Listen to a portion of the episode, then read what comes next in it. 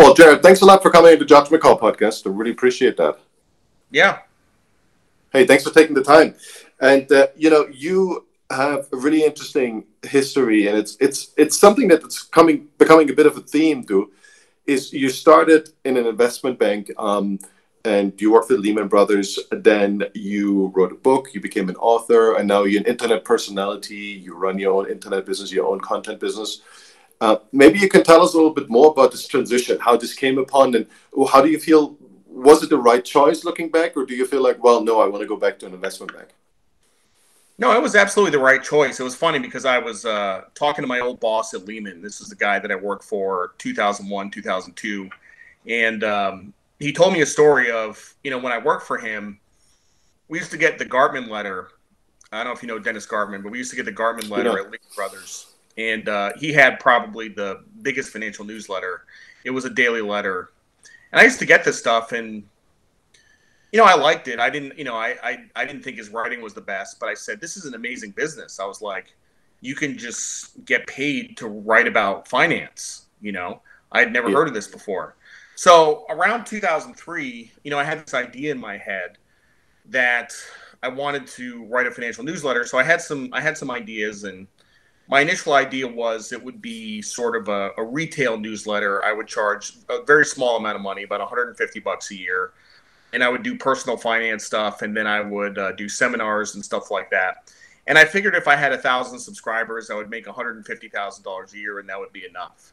And um, then what happened was, while I was at Lehman, I was put in charge of the ETF desk and I was told to just grow the business because the business was very small. They said grow the business. So my idea was to do that through writing. So I started writing market commentary and sending it out to people, and it was very popular, and it grew and it grew and it grew. So by the time the bankruptcy came around, I had several thousand people on my list. And I said, you know, I can easily monetize this. So the day of the bankruptcy, I, I sent out a message I said I'm going to start a newsletter, and you know hundreds of people said I'll sign up. So I quit Lehman Brothers and I started the business. You know, I formed an LLC and I got some office space. And about six weeks later, I started sending out content again. And uh, I got a few hundred people to sign up. And that was the beginning of the newsletter. So that was in 2008. And uh, about that time, I was also approached to write a book about my time at Lehman Brothers. There was a literary agent that found me and asked me to write a book about it. And initially I said no, but six months later I came around and I said yes.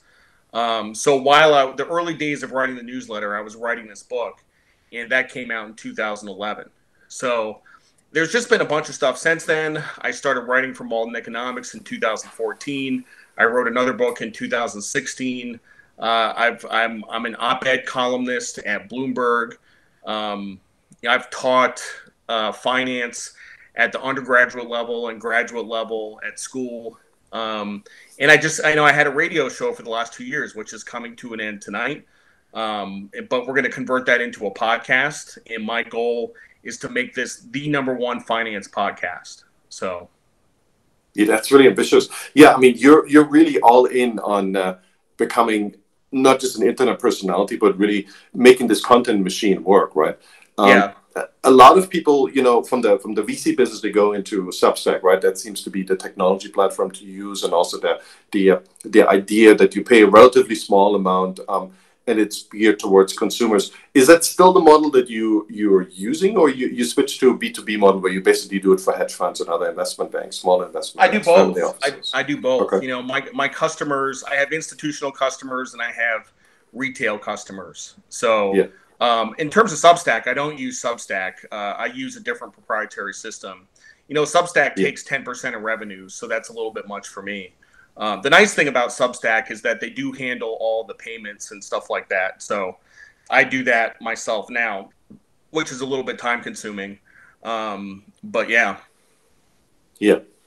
When you when you look back, do you feel like the world of finance has changed quite a bit, and that there's more um, there's more knowledge, or people are more aware of what's going on out there? Or do you think we're still looking into a similar perplexing environment as it was 10 years ago. It's just we, we all have more opinions about it. Well, I think I think more people are engaged in finance, but I would say that a lot of people have um, learned a lot of bad ideas and bad habits. You know, the meme stocks are a pretty good example. You know, I have a you know a Coast Guard friend on Facebook who trades the meme stocks. He's always posting about AMC and stuff like that. And he says these words like I've never heard before. He talks about like holding the line and ladder attack and stuff like that. I'm like, yeah, I don't know, yeah. I don't know what this is, but it's not it's not finance. Like I don't know what you're doing, but this is this this isn't the right way to learn things. So yeah. um, that was you know when so I formed this entity two years ago called Jared Dillian Money, and that was where the radio show came from uh, I did the radio show under Jared Dillian Money, and you know this is this is a personal finance platform. Um, so really teaching the basics, not just about investments, but also about debt and credit cards and mortgages and stuff like that. So um, that's what I've been doing for the past two years. Yeah. Well, the I think what what a lot of people are looking for, and I think this is where the meme stocks came from, is this this call option, right? So this this really um, high um, is it is it beta? Um, you want something that moves very much, even if the stock doesn't move so much, right? So it doesn't. It's more of a um, it's more of a big gambling, right? But but gambling not in that sense that the hedge funds always win. It's something where you can actually we have a weapon that works seemingly enough. We've seen this earlier this year where you as a 20 year old have a big enough weapon you can become a millionaire overnight and the hedge funds give you that money. And that's pretty rare right? I don't, I don't remember many of those situations in the last 10 years when it seemed like the, the hedge funds are at a disadvantage at least momentarily. No I, I mean i think i think that's a narrative that got put forth after the gamestop incident. I don't think i mean look there were there were a couple of hedge funds that were harmed by that move in gamestop. Um, but i can tell you that retail investors you know, if you're trading call options on GameStop through Robinhood, um, people are making money off of you. You know, the market maker yeah. behind those trades is Citadel. Um, they have some very sophisticated people who understand volatility, who know how to model a volatility surface. Like, I mean, yes, like if you if you buy a call option on GameStop and it goes up very quickly, you'll make money, but you're at a huge disadvantage. Yeah. So it is. It, it isn't something you can actually win at. At least, I mean, the odds are definitely against you, right? This hasn't changed. I think I think there was a short period of time, uh, about four or five months ago, six months ago, when you could win at it, but I think that window is closed. Yeah, yeah. I feel I feel the same thing. When when you when you wrote two books by now, you wrote first something that that is more of a description what happened at Lehman, and then it's um, a novel that you wrote later on that is you know complete fiction i assume. I don't know how many facts um, are in that novel. Uh, how does how does that compare? How was it harder to write a novel than than the accounts that you gave for lehman? Or do you do you feel it's the same amount of effort? Oh it was much harder to write a novel. I mean just to put this in perspective you know street freak my first book the memoir uh, it was 135000 words and i wrote it in eight months all the Evil of This World, which is my novel, is 70,000 words, and I wrote it in five years. It was much, yeah. much, it was much harder. Much yeah. harder. Is that because you just wanted to do it perfect? Like we noticed from Jordan Peterson, his first book took him 20 years to write because he rewrote it literally every week. Do you wanted to get the, the narrative perfect, or because there were so many layers you had to go through? No, I, I mean, I, I was a perfectionist about it, but the uh, creative process when it comes to actually you know dreaming up events and places and people you've never seen before it's just a lot slower and it's a lot harder. You know i tell people yeah. like that book is the hardest thing i've ever done and i never want to write fiction again. Like it's too hard. But at the same time i'm the most proud of it. Uh, i think i really think all the evil of this world is is an amazing book and you know it's the best thing i've ever done what is it about? What, what story are you illustrating? So it, it's about a trade that takes place March 2nd, the year 2000. Uh, it, it's about when uh, 3Com spun off Palm. I don't know if you remember Palm Pilots, but from uh, yeah. mm-hmm. 20 years ago. So it was a spin-off trade, and it's an options trade that takes place on 3Com but it involves seven different people from a clerk on the exchange to a broker on the exchange to a market maker at a bank to a hedge fund portfolio manager seven different people and and it's it's just each chapter is their story, and they're all interconnected. And each chapter is written in a different voice as to that person's personality. So each one is written completely different. It was the most ambitious thing that I could possibly do, and the engineering behind it was very difficult. Um, but it it, yeah. it it worked out and it comes to a common conclusion. So they all see this through their own perspective, but there's a common conclusion at the end. Yep. Can you yep. is that can you say that without spoiling yep. the book?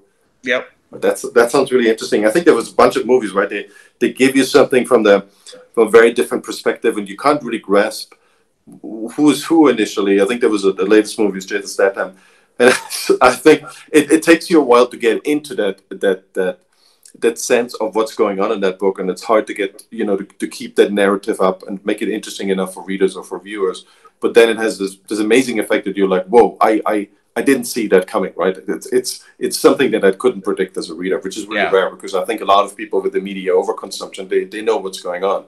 You know, you see a TV show and you have seen this ending like a hundred times. Yeah. Going a bit more into the finance topic, and you do daily com- commentary what's your own personal opinion or something you've learned over time about inflation? And you know it's it's this big debate and we had deflation versus inflation was actually a big topic and we now feel I feel the majority has shifted to some form of inflation nobody knows how much it is.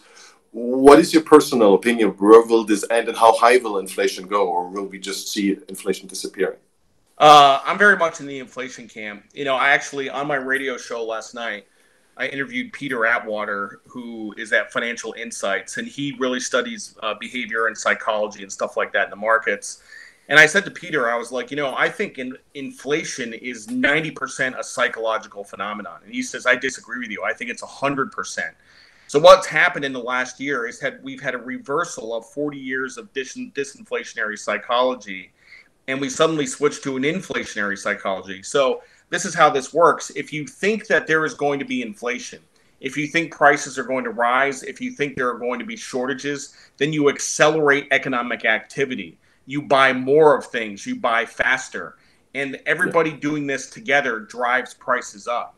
So, this, you know, what happened when Volcker became Fed chair back in 1979?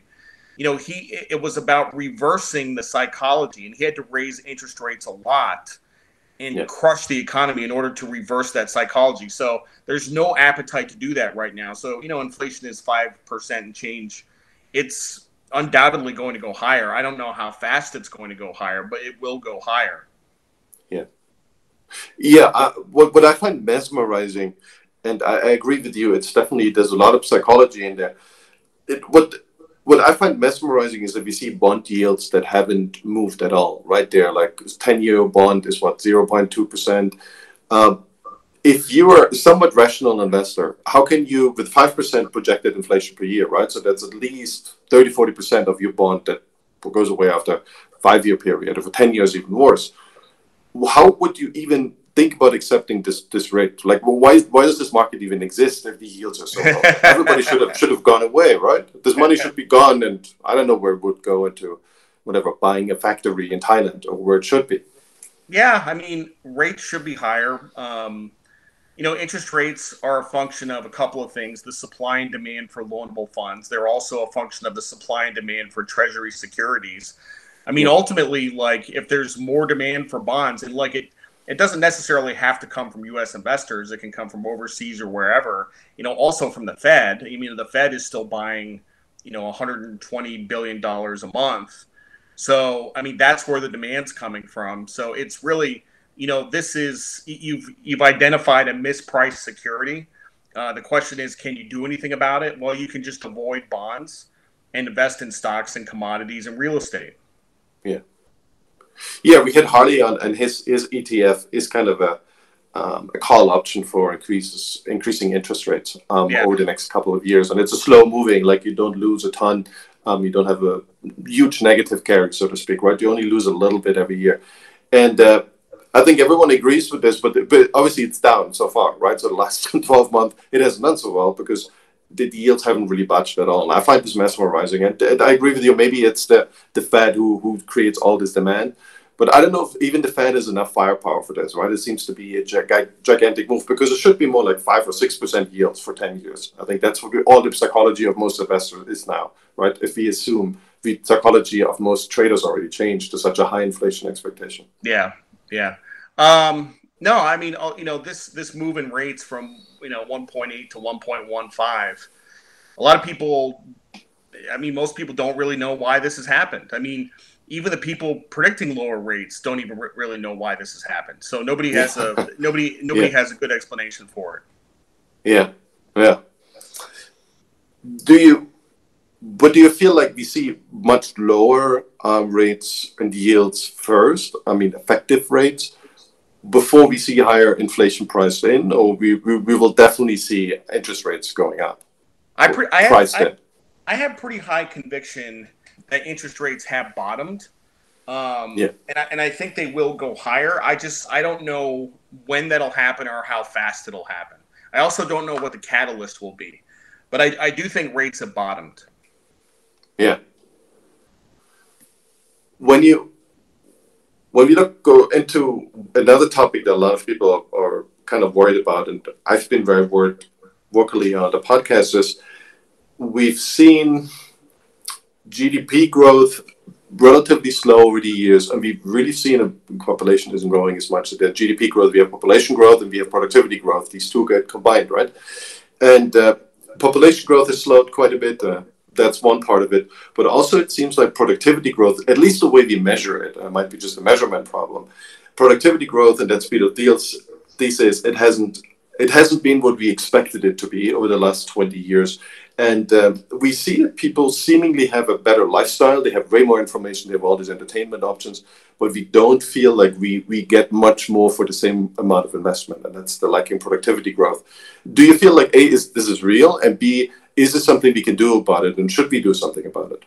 No, I think it is real. Um, you know, I, I heard something interesting. I don't remember who said it, but um, you know, if we had this, we had these massive productivity gains 20 years ago, uh, back when the internet first came around, and it, it, dramatically increased productivity. We were having productivity growth of like six percent, uh, and that's gone down over time. And you'd say, well, you know, technology has gotten so much better. Well, you know, the way people use technology has changed. You know, for example, you used to work an eight-hour day, okay, and you would work for eight hours and now people work for four hours and they're on Facebook and Twitter for four hours. So they work yeah. the same amount of time, but the internet has created diversions where they're actually not being as productive. Okay. And if you think about GDP, all it really is is the number of people working times how many hours they work times the productivity. And if GDP growth is slowing, I mean, one of the things you identified as population growth is slowing down. Uh, number two, how many hours they work. People are simply working less. Average hourly earnings has gone down. You know, you hear these discussions about working four day weeks and stuff like that. People work way less than they did 20 years ago.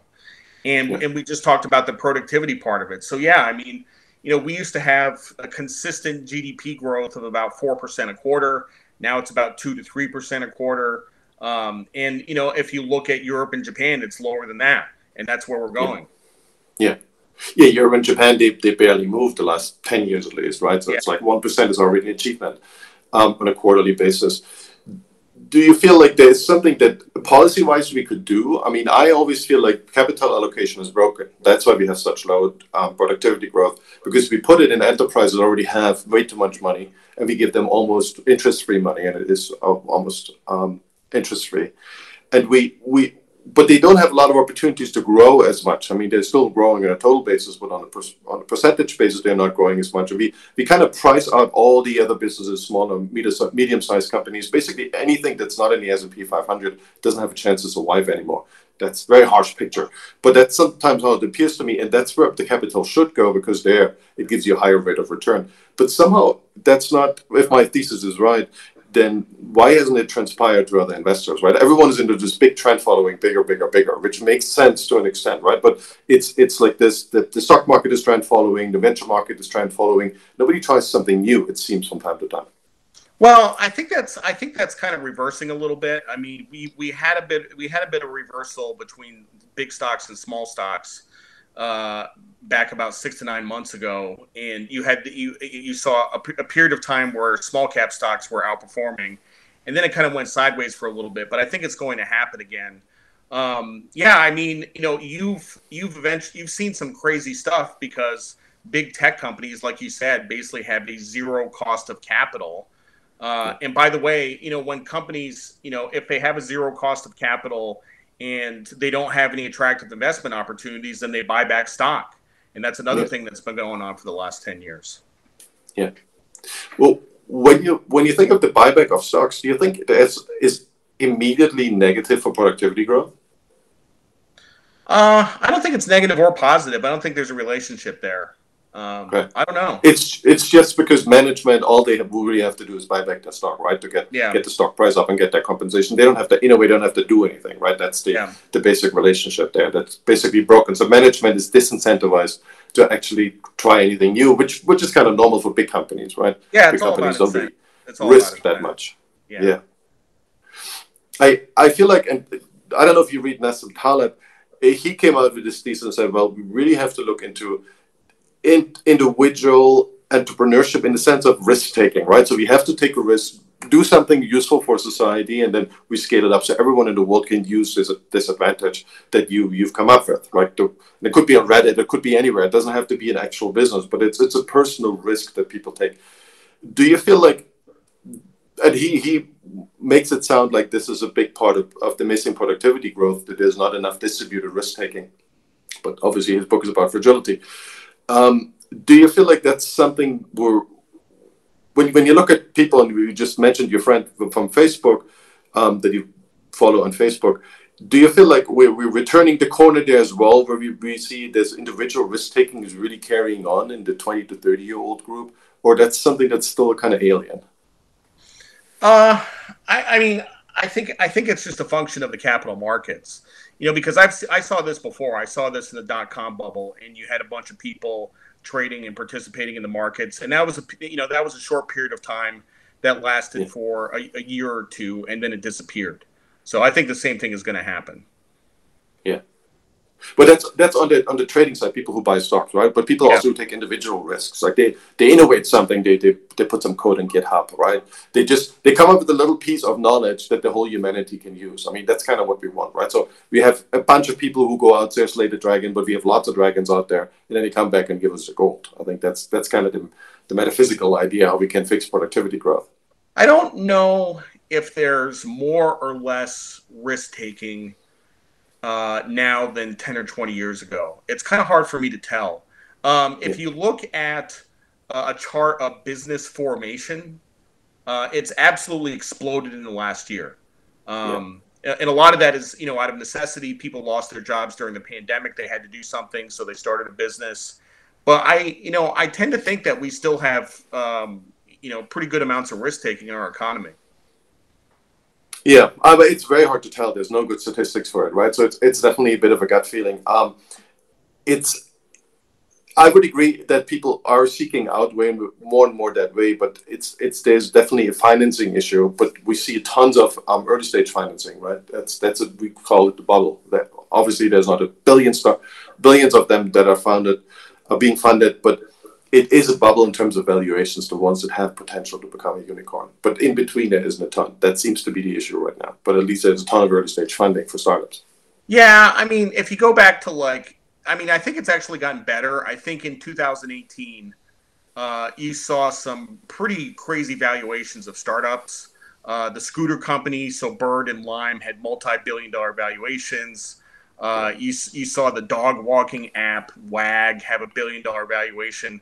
Uh, that's that that's kind of come down over time. You know, a lot of this was you know uh, driven by a rush into VC funds and also SoftBank. Uh, yeah. You know, SoftBank alone is probably about fifty percent of the VC market and push valuations higher. So, yeah, yeah, it's definitely the the five hundred pound gorilla there. Um, Stephen told me this in the last episode that there's a um, a Chinese um, investment vehicle that has about a billion, no, is it a billion? A trillion dollars worth of in, of firepower that invested over the last five years already. So it's basically five times the size of SoftBank. I think SoftBank's 200 billion, right? To 100 billion dollar funds. I didn't hear about that. I didn't hear about that. Yeah, so it's a, it's some state-run vehicle, and that's that's where this bubble came upon, right? This giant, enormous um, bubble in uh, Chinese tech that wow. seems to be deflating now. Who knows? Yeah. Maybe it's just momentarily a buying opportunity. It's just buying the dip.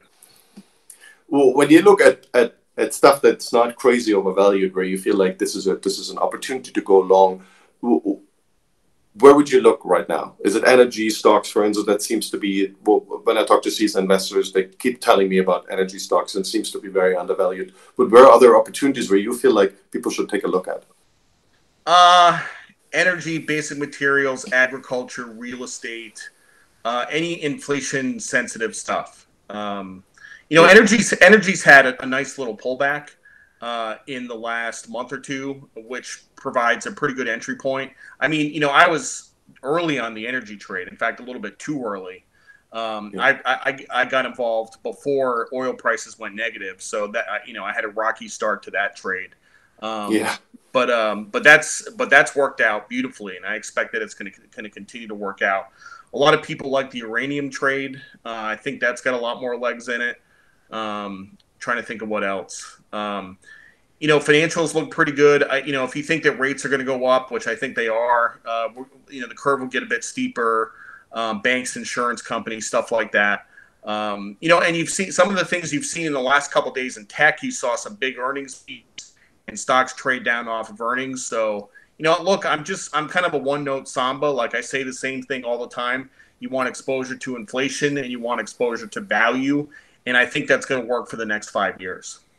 Yeah, and you, you, you, you would keep saying that despite being, you know, we see this trend following where, where we where we see these massive companies that are they don't they don't really fit into the value uh, characteristics at all, right? We see Tesla that that has no value to it from a from a from a value investor standpoint, and seems to be skyrocketing or has skyrocketed over the last twenty four months. You, you feel like this that the growth is, or we will see a, a mean reversal, right? So the value stocks have done really not so well over the last two years, we'll really see the heyday in the next couple of years. Oh yeah, absolutely. Yeah. Yeah. Uh, that's interesting. I mean, it's it's it's definitely a tough position to be in because if you've done this the last two years, then you're sitting on a bunch, you're sitting on some losses, right? Well, I haven't been doing it the last two years. I've been doing it about the last nine months, and okay. it, it's done pretty well so far. So yeah. Um, one thing that goes a little bit outside of finance, maybe I wanted to pick your brain on is a bit finance. It has this this history of really steep innovation, right? It comes out investment comes up with a new structure product, right? And we had sort of CDOs, and uh, it has this this massive amount of of you know basically it sets up a bunch of contracts and. Uh, we'll, we'll have a new product and we have this completely new environment. Do you feel like this but it seems a bit of an, an, a zero sum game, right? It seems like an empty an empty innovation that's being done because it seems the investment banks win, right? But but nobody else. It doesn't it doesn't really leverage itself out in into the economy in terms of capital allocation. Is that something that you would share? Um, this this agreement that w- investment banks innovate, but their innovations are, are like really they're basically to their own benefit, and they never really make it all the way into the economy. No, I, I, would disagree with that. I mean, there's a lot of people. I never wrote about this, but there's some people out there who have written about the financialization of the economy, right? Yeah, um, exactly. And you know, there there are very few um, good financial innovations. And if you go back over the last 100 years, probably the biggest one is the 30-year fixed rate mortgage, right? That enabled 70% of people in the country to own a house. That was a good innovation also in the mortgage market, you know, the mortgage backed security was a good innovation. Securitization was a good thing for the mortgage market. It made the mortgage market more liquid, it lowered rates. So I think that was a good thing. Um, when you start talking about, you know, things like CDOs and complex derivatives, I like to call that unicorn piss. You know, that's just complexity for the sake of complexity. Um, yeah. And I, I think when it comes to financial innovations, like complexity is really the enemy. And I really, you know, I don't know. I mean, I I hesitate to say this, but I think in the last hundred years, I think we've thought of everything. I don't think there's any more ways to slice and dice what we already have. I don't think there's going to be much in the way of financial innovation, and I think that's kind of reflected in the stock prices of the banks, you know, which haven't really, you know, they've done okay, but they haven't really done all that well since 2007, 2006. So, um, yeah. yeah. It's, it seems like investors assume there is some negative surprises in these balance sheet and these P&Ls. But that, that's kind of my theory, my personal theory, and why people are not so bullish on financials. Um, when you when you look into the world of, of DeFi, decentralized finance, right, crypto, do you think it's it's and I think we both will agree um, that it's a bubble, but do you think it's a crazy bubble? It's it's but it or it has the potential to really basically get rid of all the banking out there, right? It, it's all the banking become computers, right, that run in the cloud, that run in the blockchain. Do you think that's realistic? I think it's realistic 20 years from now. Um, yeah. And this is the, this is the cycle that all new technologies follow, right? So you have a new technology like the internet back in the late 90s, and you had this massive investment bubble, and then it deflates, and then you have this period of time over the next 10 or 15 years where people forget about it. Okay, yeah. and that and if you look at a chart of the Nasdaq over the last 20 years, that's what happened. It you know it, it peaked in 2000, it bottomed in 2002, and then it didn't do anything for 10 years. So I think I think Bitcoin is going to not just Bitcoin, but you know, crypto and DeFi is going to follow the same pattern. I think we are in the midst of a bubble right now. I think two or three years from now, people will have kind of forgotten about it. But these are important innovations, and yeah, 20 years from now, we might have the ability to do this. Yeah, yeah. I mean, it's it's the whole. We, we kind of have this almost Soviet-style state-supported banking system, right? So if you set these interest rates, and we kind of very interested in the stability of the banks and how they run their business, which is very anathema to an open market economy, right? But we, we, we've been so concerned, we've been burned in 2008 by exactly that and I think DeFi is kind of would absolve us of this responsibility, right? So we just we just push it to the blockchain and say, okay, well, it's, it's going to work, right? Do you see that's that's a possibility that we kind of leave that all this regulation behind on this this very static banking industry, and we go to something that's much cheaper and much faster, and you know, basically zero transaction costs? I mean, the best product doesn't always win.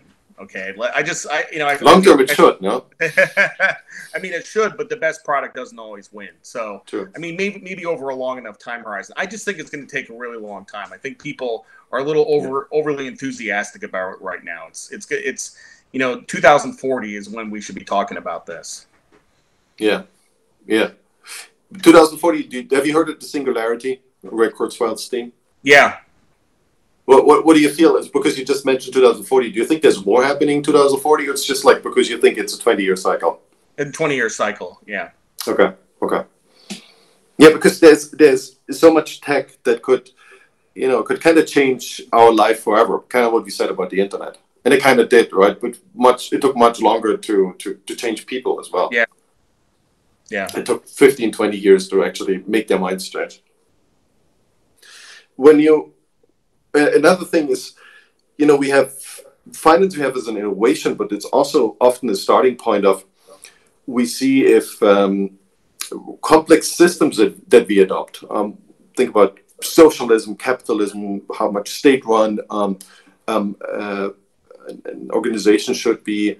We see it manifesting in finance, right? So when, when you go to Europe, you have the the, regu- the, um, the regulations that you see in the financial markets are extremely well, I would say comprehensive, right? So banks are basically a piece of, of the government. That is to an extent true in the US as well with certain credit unions, but I think investment banks shows that there's, a, there's another world to this. Do you think finance is a good indicator of how well an economy does? Say we, we compare different countries. Would you feel like we can we can analyze just the financial industry and then see, well, this is what we see in the financial industry, and that's why we feel like this country is relatively developed, relatively free market, or that's not a good indicator? I think it's a good indicator. I mean, I can't think of any too many times in history when the economy has done well, but the banking system is not. You know, the banking system yeah. has always been, um, uh, you know, an indicator of the health of the economy. So, yeah. Um, yeah. Yeah, I've been reading Ray Dalio's book, right? So his his his thoughts about these ninety year cycles, and uh, that basically it's a currency cycle, but obviously the banking system is is, is very um, much involved in this and it's how how currency you know goes through a crisis and then becomes really strong again and uh, the banking system is certainly a reflector of this though he doesn't really mention it, right? So it's it seems so hard to value the banking system or banks at all because all their P and L statements are are are based on, on on the market, right? They value it against the market, which is what they should. But if the market changes or moves by fifty percent, then their P and L is worthless. Uh, yeah, I don't have any ideas on that. I don't. Yeah. Yeah, it's it's leading it's leading relatively far out. Um, anyways, um, it's kind of all I had, Jared. Oh yeah. Okay. Yeah, that's kind of all I had. I don't have a ton more questions. Um, I think we've been much quicker than I thought. It's been only like thirty minutes, right? Yeah, I I'm pretty succinct with my answers. So yeah, I noticed that. I noticed that you're very clear. You know what you want. I think this is awesome. And not a lot of people, not a lot of people have that in, um, in generally, but especially in the financial industry. Yeah. Well, one one more thing that I had, and you know, we can we can make a few cuts here. Personalities, and I think finance is really driven by the by by major personalities. Who are people that you admire, right? People that you listen to, but you also admire because they've done something incredible in the industry. Who, who do you listen to? Uh, I had a boss at Lehman Brothers who was very, very smart and also very, very ruthless and very, very focused. And he's been very successful in the industry. And um, he was a mentor to me. Um, he put me in charge of the ETF desk. He gave me complete freedom to run it. Um, you know, and uh, he was a terrific guy, and I have a lot of respect for him. Um, trying to think of, yeah. I mean, in terms of trading, and, you know, I mean, of course, like, you know, a guy like Stan Druckenmiller is the king. And, uh, you know, I've, I've read a lot of the things that he's written or said, and I've tried to emulate my trading style off of him. Uh, not as successfully. He's better than I am, but um, you know, I, I, guess that's about it. Yeah. Yeah, there seems to be there seems to be a certain in, a certain mindset, and I find that that sometimes quite interesting. There's this mindset of you know there's doom impending doom. And there's people who always have go out with the with the opinion of the impending doom. And obviously they're right because doom is always coming right? So it's always there's always the day where, where, where, the market crashes. I think that's the cycle part right? The fed can do whatever they want. Maybe the fed can actually solve that problem but i guess we're just going to make it worse if we keep throwing money that way. Um, but it, I'm, I'm curious from, from how you, when you look at commentators, there seems to be a part of that market that is very, um, very stable, very steady in their opinions. You know, they have a similar prediction whenever you ask them. And then there's people who change their prediction on the other end of the spectrum, like in an instant. There's this, this uh, I think it's an analyst. Um, I forgot which bank he was working on he he literally made within four weeks the prediction that that Bitcoin, when it was still going up, hit 150,000. And then four weeks later, he changed his mind, saying, "Oh, it's going to go down to 15,000 because the market." and I'm what changed, and the market action changed, right? The, the movement, the, the the basically trend following the trend um, where Bitcoin yeah, I, headed I have changing. Some, I have some thoughts on this. You know what's interesting? So, you know, as you said, I'm sort of a financial personality on the internet and um, you know it's it's a competitive market. You know, there's a lot of people offering commentary and advice, and the people who are most successful financially at doing what I do never change their minds. Never change yeah. their minds. Uh, take a guy like Lacey Hunt. Okay, he's been saying interest rates are going lower forever. He's been saying we're having deflation forever. He hasn't changed his mind. He has followers. He has disciples. He has people who hang on his every word because it's this one view that they believe in. You know, yeah. and I'm I'm I'm more in the second camp. Like I change my mind all the time. I can believe one thing one day and a couple of weeks later I can believe the exact opposite thing. And in terms of my business, in terms of running a newsletter and getting subscriptions, it's actually not that good of a thing because you know people want you to be consistent over time. But yeah. you know the markets they have this property called non-stationarity it's a game where the rules are constantly changing okay so you can do one thing in the markets and it works for a while but then the rules are going to change and you have to do something different so you have to be very adaptable but it's not yeah. it's it, it's it, it doesn't it's not really conducive to selling commentary or advice so would the answer be that if if you come to a certain conclusion and let's assume you you're right with that. Um, you just have to like wait out the trade, and as longer you can wait out the trade, is better. And I always see this with Warren Buffett. I think a lot of people are overlooking that fact. He didn't do much in his youth, right? In his twenties and thirties. I mean, he did stuff. He educated himself, but he wasn't like a magical investor. And he started investing, and nothing happened for like what 10, 15, 20 years and then suddenly it really became a bigger numbers and now the numbers are massive. But what i think is so so so um, so unique about him is that he basically has one similar it has changed over time and morphed but he has one similar investment style. But he's a, he's seeing the returns now compounded over 50 years and that's what giving him what's giving him these big numbers. And he had to be very consistent to execute this. So so is that the right theory? You come to a certain conviction and then you you just wait for it to come true, and hopefully you're still alive when it comes true. Uh, so there's two parts to that, and one part of it is you need a lot of patience. And Warren Buffett has that's his one virtue more than anything. He has a lot of patience, and you also have to manage risk and conserve capital so that when your trade is out of favor, which it inevitably will be, you can manage your drawdowns and stay in the trade. Yeah, but it's psychologically so hard, right? Because that might mean you for 20 years you don't see you don't see any anything in your P&L, the only losses. Yeah. No, I mean, not many people can last 20 years. I mean, you probably saw uh, you heard about this uh, a guy named Charles de Vaulx. Have you heard about this? I have not. He was uh he what was the name of the firm he ran? International Value Advisers, I think IVA. Uh, he was a value manager, a deep value guy, almost distressed, but like a deep value guy. And yeah. you know, back 20 years ago, he had assets of 20 billion, and it went down to 1 billion. And after 20 years, he climbed to the top of a building and jumped off, and yeah. he committed suicide. Yeah. yeah. I mean, race basically right when value just started to outperform. So I mean, it's yeah, I mean, it's brutal. Like you, it, it takes an incredible amount of patience and an, an incredible amount of conviction to say that you know I'm right and I'm going to stick through this no matter what happens. You know, just on a micro level, you know, I, you know, I'm in the inflation trade, and that's been out of favor for the last couple of months, and that's been a little bit difficult. I I've taken a drawdown of about six percent, which is pretty manageable. You know, but you you know, price determines your mood. And it's very difficult to hold that kind of conviction when you're sustaining losses like that. Yeah, it's kind of a buy and forget, right? You should almost never look at your portfolio again. Yeah. If you, if that's your strategy, right, where you accept massive drawdowns if you feel you're going to be vindicated once that that day comes. And it's unpredictable when it comes. Um, I think well when I, when I see you know the, the Eric Weiner had that book about the dead philosophers, the most famous philosophers are dead, and uh, unfortunately. Uh, it's it's you know it takes a long time for your fame to become to to, to outlive yourself. Um, I feel like this is what, what, what very convicted investors are in a similar position, right? They, they, they, they build their philosophy, they hang on to it, they, they, they, they, and they're probably right, but during in their lifetime, they rarely see, they only see the negatives in terms of social recognition because they don't get any, right? Everyone hates them and they're an outlaw. But then they really have to wait until the end, or often they don't even see it in their lifetime to see being vindicated and being right.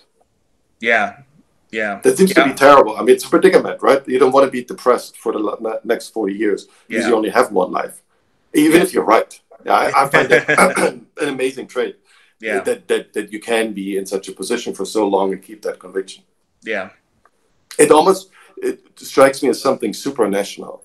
You know, you, you, you're, it's like coming out of, um, out of a different sphere it's it's why go through all this trouble? Like like like if you don't necessarily wouldn't get a return, it's it's almost religious, right? Yeah. Yeah. There seems to be a connection that people don't really make. So I feel like there's a religion, there's a connection between religion and the these these very stoic investors in in in the industry that, as you said, haven't really changed their mind and are willing to sit it out forever. Yeah, I, I, you know I don't like taking drawdowns. Uh, I'm a little bit of a wimp, so you know I can, you know I can I have the ability to change my mind. Um, you know, but with yeah. regard to the inflation trade, I mean I think this is I think this is a secular trade, and in the in the context of a couple of months, I think that's a that's a pretty short time amount of wait. So I'm willing to stick through it. Yeah. Well, there's a there's a huge amount of of, of research that we know, right, about the technologies are deflationary and that all the, the, the countries besides China, and obviously China is very deflationary, all the other countries in Africa are coming online one day and, and it keeps continuing. Um, but we print so much money, it needs to go somewhere, right? So for me, it's really mesmerizing. Where's this black hole? We, we, can say, yeah, asset prices certainly, but it's just this massive amount of money that we printed, 60% of all the dollars ever in the last, what, 18 months? Yeah. But, but where did they go? It cannot be 5% inflation. That's, that's, that's nothing. Yeah. Um, it's, uh, again. Did you ship it off somewhere? Like it's, to, it's, to, it's, uh, to another country? It's, it's not about money supply it's not about any of these variables. It's not about productivity or China or anything. It's about psychology. It's it's a hundred percent about psychology. Yeah. yeah. yeah. See your argument. I mean, that's certainly true. You know, if we, we all outrun each other, we're gonna be. It's gonna be a big stampede. Everyone wants yeah. to be first. Yeah. Yeah. yeah I'm gonna start find a way to to spend money. Um, Jared, that was really interesting. Thanks for sharing your thoughts. Thanks for yeah, coming on the podcast. You, you, I like your really succinct answers. you know what you want. I love that.